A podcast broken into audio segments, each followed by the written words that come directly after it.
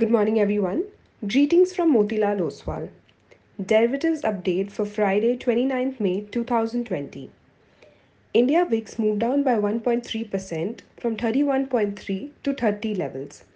Volatility has been falling down from the last seven consecutive sessions, which is supporting the benchmark indices. Nifty put call ratio marginally decreased from 1.56 to 1.55 levels.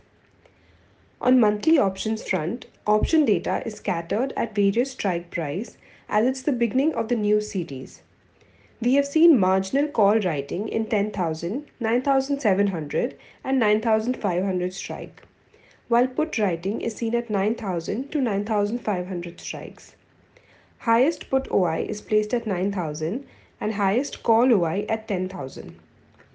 Option data indicates a wider trading range in between 9,000 to 10,000 zones. Looking ahead at the FI's derivative activity, there was position unwinding in index futures, index options, and stock futures. In the cash market, FIs were net buyers to the tune of 2,354 crores, while DIs bought worth 145 crores. FI's index long short ratio increased to 63%.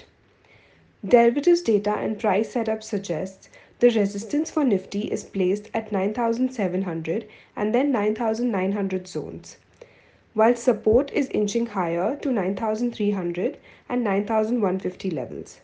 Thank you. Stay home, stay safe.